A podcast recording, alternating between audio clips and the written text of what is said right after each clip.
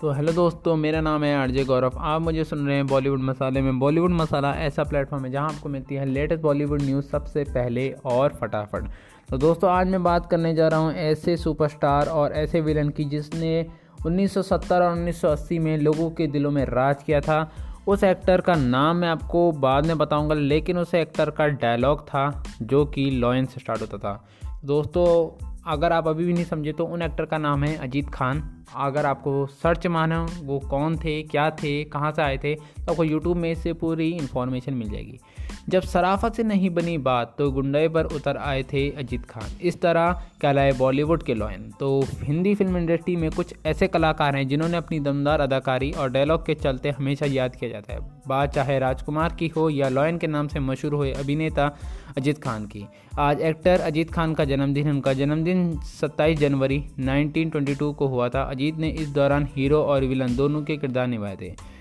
सारा शहर मुझे लॉयन के नाम से जानता है और इस शहर में मेरी हैसियत वही है जो जंगल के शेर की होती है। जब अजीत खान ने कालीचरण के ये डायलॉग बोले तो उस वक्त फैंस उनके मुरीद हो गए थे। अजीत साहब के बोला, बोले गए अंदाज का सादा इस प्रकार था कि उन्हें देखकर लोग बस वाह वाह कह पाते थे। अजीत जब पैदा हुए थे तो उनके माता पिता ने उनका नाम हमीद अली खान रखा था। हालाँकि हिंदी सिनेमा में आने के बाद उनका नाम अजीत रख गया गया था। अजीत बचपन से ही अभिनेता बनना चाहते थे।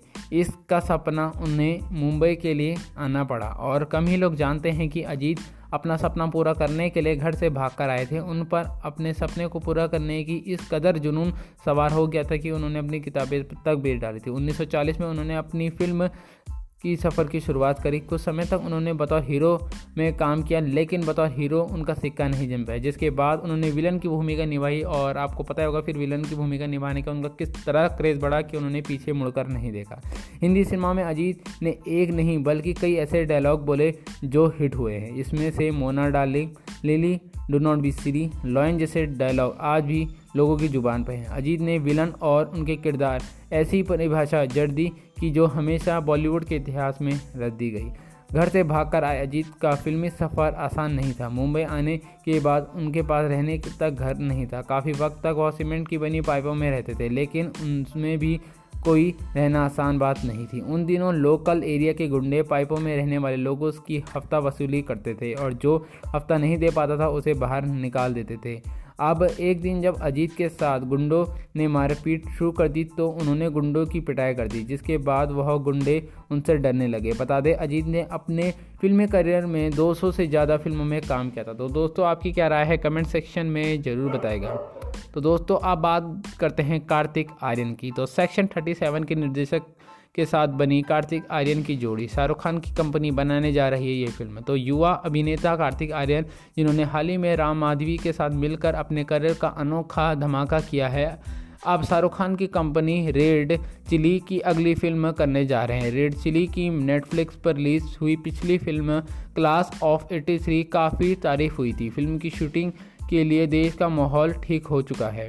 बात करें तो तमाम निर्देशक उत्तर पूर्व से लेकर राजस्थान तक अपनी फ़िल्म की शूटिंग कर चुके हैं। लेकिन कार्तिक आर्यन की पहली से बन रही फ़िल्में, जैसे कि दोस्ताना टू और भूल भुलैया टू, की शूटिंग फिर से शुरू नहीं हो पाई है। इन दोनों फ़िल्मों की सितारे की तारीख का समझा फिर से बैठ पाया है। इससे पहले कार्तिक आर्यन फटाफट बना सकने वाली फ़िल्में बना रहे हैं। आगे बात करें तो खाली समय को भरने के लिए कार्तिक आर्यन का अजय बहल की फ़िल्म करने जा रहे हैं। अजय बहल की ये फ़िल्म शाहरुख खान की कंपनी बना रही है, जिसमें मुख्य अभिनेता की भूमिका में कार्तिक आर्यन से बातचीत शुरू की है। सूत्रों बता रहे हैं कि बातचीत काफ़ी सकारात्मक है, इसलिए अजय बहल अपनी फ़िल्म को आगे बढ़ाने के लिए बहुत जल्द काम शुरू कर सकते हैं।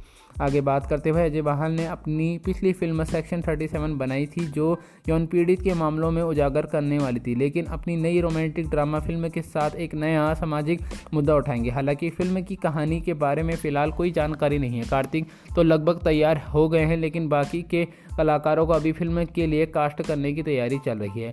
इधर राम माधवी के निर्देश में बन रही Korean film the terror live की रीमेक में धमाका के ओटीटी पर जाने की बात पहले से ही तय हो चुकी है।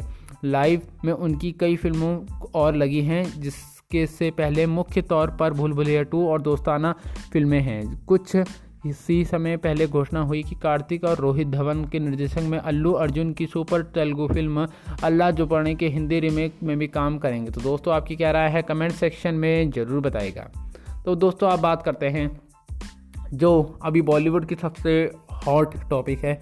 यह है तमन्ना भाटिया समेत इन सतारों को केरला हाईकोर्ट ने भेजा है नोटिस। सट्टाबाजी का बढ़ावा देने का लगा आरोप। तो दोस्तों, ये सट्टाबाजी की बेसिकली वो है जिसमें जैसे आपने एमए एम एल देखा होगा एमपीएल देखा होगा, और आपने ये ड्रीम इलेवन जो है, ये सट्टाबाजी वाले गेम होते हैं, जिसमें आप क्रिकेट खेलते हैं। जिन लोगों को नहीं पता, उनके लिए बता रहा हूँ, जिन्होंने पता है वो दस सेकेंड स्किप कर सकते हैं। तो दोस्तों, ये होता है जिसमें आप कोई मैच है, देखते हैं, सट्टाबाजी वाला होता है, जिसमें आप मतलब टेन या फोर्टी या फिफ्टी रुपीज़ का होता है पर मैच का, और आप इसमें डोनेशन लगाते हैं, और आपको लाखों करोड़ों रुपये जीतने का मौका होता है। तो दोस्तों, ये एक बेसिकली सट्टाबाजी होता है, जिसमें केरला ने नोटिस भेजा है किन किन सितारों को मैं आपको बताता हूँ। तो अभिनेत्री तमन्ना भाटिया अर्जु वर्गी और क्रिकेटर विराट कोहली की मुश्किलों में फंस गए दिखाई दे रहे हैं। दरअसल, इन तीनों को केरला हाईकोर्ट ने नोटिस जारी किया है। इन तीनों के ऊपर सट्टेबाजी को बढ़ावा देने का आरोप लगा, जिसके चलते ये नोटिस जारी हुआ है। दरअसल तमैया भाटिया, विराट कोहली और अर्जु वर्गी ये तीनों ऑनलाइन रेमी गेम के ब्रांड एम्बेसडर हैं, जिसके चलते इन तीनों के ऊपर ऑनलाइन सट्टेबाजी का प्रचार करने का आरोप लगा जिसके अलावा इस मामले में कोर्ट ने राज्य सरकार से जवाब मांगा है। बता दें 2020 जुलाई में तमन्ना भाटिया, विराट कोहली के खिलाफ चेन्नई के एक वकील ने मद्रास हाईकोर्ट में याचिका दर्ज कराई थी। वकील ने अपनी याचिकाओं का कहना है कि तमन्ना और विराट अपने विज्ञापन के ज़रिए ऑनलाइन सट्टेबाजी को बढ़ावा दे रहे हैं। साथ ही वकील ने कोर्ट में आग्रह किया है कि ऑनलाइन सट्टेबाजी पर प्रतिबंध लगाने के निर्देश जारी करना चाहिए, क्योंकि युवाओं को इसकी तरह लत रही है। वहीं मलयालम फ़िल्मों के अभिनेता अनुवर्गी को इस खेल का प्रोडक्शन करते हैं और प्रमोशन भी करते हैं, जिसके चलते उन्हें नोटिस भेजा गया है। याचिका वकील का कहना है कि ऑनलाइन सट्टेबाजी कंपनी विराट कोहली, तमन्या भाटी जैसे हस्तियों का इस्तेमाल करके युवाओं को भटकाने की कोशिश करी जा रही है, जिसके चलते दोनों को गिरफ़्तार करने, करना चाहिए। वकील ने यह भी कहा है कि कोर्ट पर इस घटना को संज्ञान रखते हुए दायरा की गई है, जिसके चलते एक युवा ने ऑनलाइन सट्टेबाजी में हारी हुई रकम नहीं चुकाने पर आत्महत्या करी थी। गौरतलब पर भारतीय क्रिकेट कप्तान विराट कोहली और अभिनेत्री Tamannaah Bhatia mobile premier league M का विज्ञापन करती हैं। ये दोनों गेमिंग प्लेटफॉर्म ब्रांड एम्बेसडर है। इस प्लेटफॉर्म से 40 से ज़्यादा गेम्स हैं। आईपीएल से पहले एम पर छः क्रिकेट गेम्स हैं जिसे यूज़र्स ने ज़्यादा विकल्प मिलते हैं। तो दोस्तों आपकी क्या राय है? कमेंट सेक्शन में ज़रूर बताइएगा। अगर विराट कोहली फैंस हैं तो ज़रूर बताइएगा। तो दोस्तों अब बात करते हैं सनी देवल के बारे में।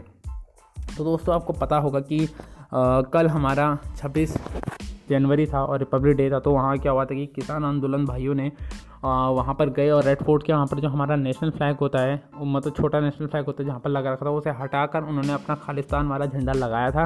दोस्तों, जो खबरें मिली हैं उस हिसाब से तो जो बंदा है जिसने ये लगाया था, उसको अभी पकड़ रहे हैं और इसमें सनी देवल को बीच में घसीटा जा रहा है कि सनी देवल और इन दोनों के जिस बंदे ने झंडा फेंका था हमारा, उन दोनों की आपसी दोस्त हैं। तो इसी पर सनी देवल का एक ऑफिशियली बयान आया है। क्या है बयान? मैं आपको बताता हूँ। तो लाल किले पर हुई हिंसा में मास्टर माइंडेड सनी देवल ने पल्ला झाड़ा। कहा, दीपू सिद्धू से कोई संबंध नहीं। तो आपको मैं बता दूँ कि गणतंत्र दिवस के मौके पर, दिल्ली में लाल किले पर हुई हिंसा में अपना नाम आने पर अभिनेता अभिनेता और पंजाब के गुरदास में सांसद सनी देओल ने सफ़ाई दी उस पर उन्हें आरोप है कि इस हिंसा में मास्टरमाइंड अभिनेता दीप, सुधा के उनके करीबी नहीं हैं। सनी देओल ने 26 जनवरी में शाम को अपने सोशल मीडिया अकाउंट पर एक पोस्ट साझा किया और साफ़ कर दिया कि दीपू सिद्धू ने उनका उनका और उनके परिवार से कोई संबंध नहीं है।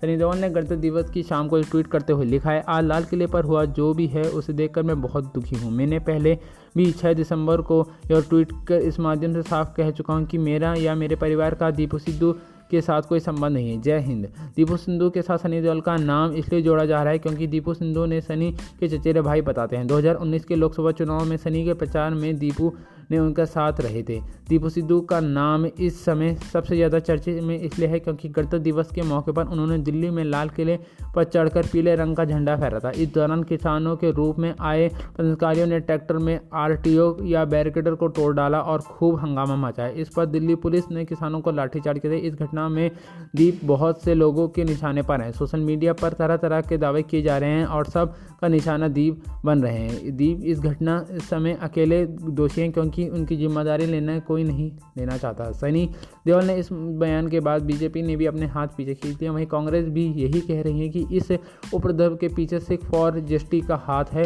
दीप खालिस्तान में हैं और उन्होंने भी यह सिद्ध साजिश रची है। कांग्रेस के सांसद रंजीत सिंह बट्टू ने कहा है कि लाल किले पर जो झंडा फहराया गया है, वह सिख झंडा नहीं था, वह झंडा केसरी होता है। जबकि दीप ने साजा पीला रंग फहराया था। उन्होंने लाल किले पर कब्जा किया है और वहीं उपलब्ध हैं वे खालिस्तानी। इसमें कोई भी किसान शामिल नहीं था।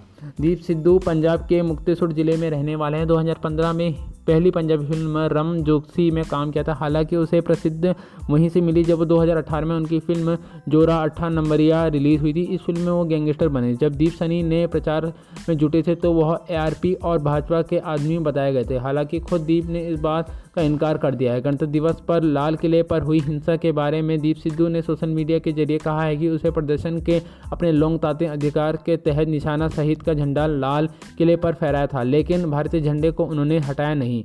इस मामले की पूरी जानकारी करने की मांग उठाई जा रही है। तो दोस्तों, आपकी क्या राय है? कमेंट सेक्शन में ज़रूर बताएगा दोस्तों आप बात करते हैं कंगना रनौत के बारे में। तो दोस्तों, कंगना रनौत कैसे चुप रह सकती हैं जब ये आतंकी माहौल चल रहा है? अभी दिल्ली में आपको पता ही होगा कि अभी हेडलाइन में बना है दिल्ली के मतलब हर टीवी टीवी न्यूज़ में यही दिखाया जा रहा है दिल्ली के बारे में। तो इसमें हर अभिनेत्री ने अपने अपने पॉइंट दिए लेकिन कंगना रनौत का बहुत ही तगड़ा पॉइंट आया क्या है आया है पॉइंट, मैं आपको बताता हूँ। तो कंगना रनौत ने आतंकवादी से की किसान प्रदर्शनों की तुलना। दिल्ली से कहा, तुम तो यही चाहते थे। तो मैं आपको बता दूँ कि दिल्ली में ट्रैक्टर रैली के दौरान हुई हिंसा प्रदर्शन के बाद कंगना रनौत ने एक बार फिर से बढ़ आई हैं। उनका गुस्सा इस बार दिल्ली दोसाना और हिंसक प्रदर्शकों पर फूटा। कंगना ने बुधवार की सुबह एक के बाद एक कई सारे रिट्वीट कर यह गुस्सा ज़ाहिर करा। है कंगना ने किसान आंदोलन की तुलना सीए के खिलाफ प्रदर्शन से कर रहे लोगों से की है। कंगना ने जो फ़ोटो साझा की थी उस पर लिखा हुआ है कि दोनों में से कोई फ़र्क नहीं है। तो दोस्तों, अगर आपको फ़ोटो देखनी है तो आप उनके ट्विटर अकाउंट में जा सकते हैं, वहाँ आपको मिल जाएगी। इसके साथ ही कंगना ने अपने पोस्ट में लिखा है, संदेश साफ़ है, इस देश में कोई अच्छा बदलाव नहीं होने दिया जाएगा। आतंकवाद हमारे देश का भविष्य तय करेगा, ना कि सरकार। अपने अगले ट्वीट में कंगना ने दिल्ली दोसाना को टैग करते हुए लिखा, यही तो चाहते हो तुम। ये तुम्हारे चेहरे पर तेज थप्पड़ नहीं हुआ, लेकिन तुमने जो चाहा वो हो गया। कंगना ने अगले ट्वीट पर लिखा है, बॉलीवुड में मौजूद गंदगी को तुरंत साफ़ करने की ज़रूरत है। मनोरंजन की आड़ पर छिपकर आतंकवाद और हिंसा भड़काने वाले लोगों को जेल में डाल देना चाहिए। ये दिमाग भारत की हड्डियों को खोखला कर देगा। बता दें कि बीते रोज शनिवार में कंगना रनौत ने किसानों की ट्रैक्टर रैली को लेकर दिल्ली दोसाना प्रियंका चोपड़ा पर तंज कसा है। कंगना ने ट्वीट कर लिखा है, आपको इसे साझा करने की ज़रूरत है। पूरी दुनिया आज हमारे पर हंस रही है। वही चाहते हो ना तुम लोग? तुम लोगों ने हमारी पूरे देश की बदनामी करा दी है। बधाई हो तुम लोगों को। इससे पहले कंगना रनौत ने ट्वीट कर किसानों की ट्रैक्टर रैली के दौरान हुई हिंसा को लेकर अपना गुस्सा ज़ाहिर किया था। तो दोस्तों, आपकी क्या राय है? कमेंट सेक्शन में ज़रूर बताना। ये थी आज की बॉलीवुड की खबरें। उम्मीद करता हूँ आपको बढ़िया लगी अगर बढ़िया लगी हो तो लाइक, शेयर, कमेंट फॉलो ज़रूर करें। और दोस्तों, अगर आपको अच्छी लगती है तो इसे फॉलो करें। ज़्यादा ज़्यादा से ज़्यादा लोगों तक शेयर करें और कमेंट करना ना भूलिए ताकि हमें मोटिवेशन मिलेगा, हम आपके लेके आएँगे ऐसी ही बॉलीवुड की फ्रेश खबरें। तो दोस्तों, आज की, आज के लिए बस इतना ही। उम्मीद करता हूँ हमको बढ़िया लगी होगी। अगर बढ़िया लगी है तो लाइक कर देना। थैंक यू आज के लिए बस इतना ही और कल मिलता हूँ दिन के टाइम या रात के टाइम तब के लिए, तब तक के लिए टाटा बाय बाय